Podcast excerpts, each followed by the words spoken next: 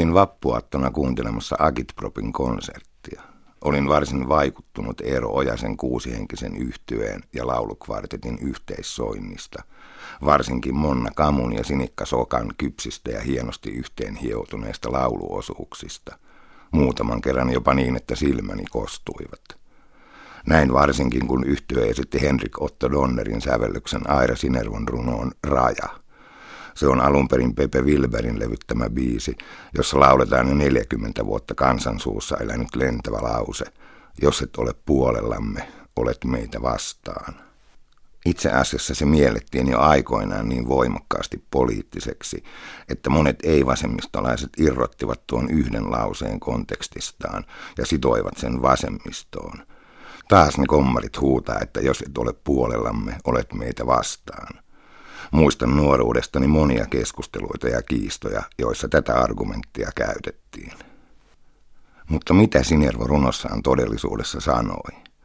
Hän kertoi siitä ristiriitaisesta tunteesta, jossa mustavalkoiset argumentit saattavat ihmisen skitsofreeniseen tilaan. Sen ihmisen, joka etsii kauneutta, mutta jolla ei enää ole etsintäänsä tietä, mitä kulkea. Näin Sinervo kirjoitti. Kaiken maailman välillä raja, Kahden rintaman välillä viha. Kahdelta taholta kaikuu huuto. Jos et ole puolellamme, olet meitä vastaan. Konserttikokemus ei koskaan ole yksittäinen hetki vailla sitä edeltäviä ja sitä seuraavia tapahtumia. Kuulun siihen koulukuntaan, joka pitää taidetta ennen kaikkea jaettuna kokemuksena ja joka toivoo, että taiteella on myös vaikutuksensa. Toisenaan jopa ihan jalostava. Hyvä taideteos herättää aina keskustelua. Niinpä harrastin konsertin jälkeen surffailua, myös sosiaalisessa mediassa, nähdäkseni sen, miten muut olivat konsertin kokeneet. Ja löytyihän sitä keskustelua. Itse en osallistu esimerkiksi Facebook-keskusteluihin, mutta luen julkisia seiniä aika usein. Yksi syy, miksi en itse osallistu näihin keskusteluihin, on somessa lisääntynyt nopea ja reflektoimaton, tavattoman kiukkuinen puhe, joka saa väliin suoranaisia vihapuheen sävyjä. En halua olla mukana sellaisessa. Näin esimerkiksi totesi lähihistorian tutkija Jon Lagerbum eräässä konserttiin liittyneessä keskusteluketjussa. Herran Jumala, totalitaarisen miljoonia ihmisiä murhaneen diktatuurin nuoleskelu musiikkia, ja se on muka jees. Vappu herätti muutenkin kuumia tunteita, ja eksyinkin surffaillessani monenlaisille sivuille.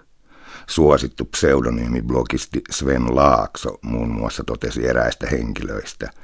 He tykkäävät kaikesta terrorista, onnettomuuksista, katastrofeista, joissa kuolee etniseltä taustaltaan venäläisiä siviilejä, lapsia.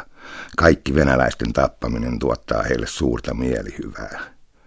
Kyseessä oli kuitenkin tuntemiani ihan tavallisia kulttuurityöläisiä, jotka eivät taatusti saa mielihyvää kenenkään kuolemasta. Vappua kehysti myös kansainvälinen kriisitilanne. Myös Ukrainan tapahtumat ovat saaneet minut surffailemaan ja myös seuraamaan somekeskusteluita. Vihaa tuntuu riittävän puolin ja toisin. Kriisissä, jossa on kaksi osapuolta, otetaan usein kantaa jommankumman puolesta. Ihmismieli nyt vain tuppaa toimimaan näin. Tässä tapauksessa osapuolia on useampiakin, mutta ainakin Venäjä, Ukrainan väliaikainen hallinto ja Ukrainan venäläismieliset kansanosat ovat keskeisiä. En ole yrityksestäni huolimatta osannut ottaa kriisiin jäsentynyttä kantaa. Edes kansainvälisen median monipuolinen seuraaminen ei ole tuottanut juurikaan lisäapua. Väliin tuntuu siltä, että nimenomaisesti en halua olla minkään osapuolen puolella – Tämä ei kuitenkaan ole poliittinen kannanotto, vaan pikemminkin tunne ja kokemus, jota miettiessäni olen lähinnä kiusallisesti hämmentynyt. Ainoa totuus, josta olen nyt varma, on se, että totuutta vääristellään joka taholla ohjelmallisesti ja järjestelmällisesti. Disinformaatiota levitetään koko ajan, lisääntyvässä määrin, puolin ja toisin. Kaikki osapuolet syyllistyvät vaihtoehdottomaan retoriikkaan, joka myös kertautuu suomalaisessa somekeskustelussa, jossa puurot ja vellit menevät sekaisin, kun siellä heitellään vaikkapa termejä kommari ja fasisti. Toinen selkeä totuus on se, että kaikilla osapuolilla on vastenmielisiä nationalistisia kantoja, joita tuolla disinformaatiolla pyritään tukemaan. Kaikki huutavat skitsofreenisen tunteen tuottaen yhteen ääneen. Jos et ole puolellamme, olet meitä vastaan.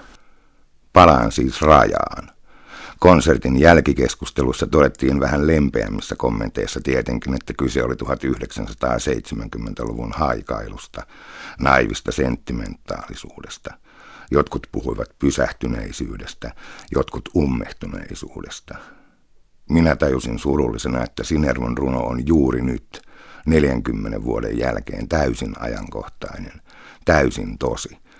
Ensimmäisessä säkeistössä hän toteaa, että ei ole enää maata vaeltaa sen, joka julistaa rakkautta. Kyllä näitä lauluja näköjään tarvitaan vieläkin.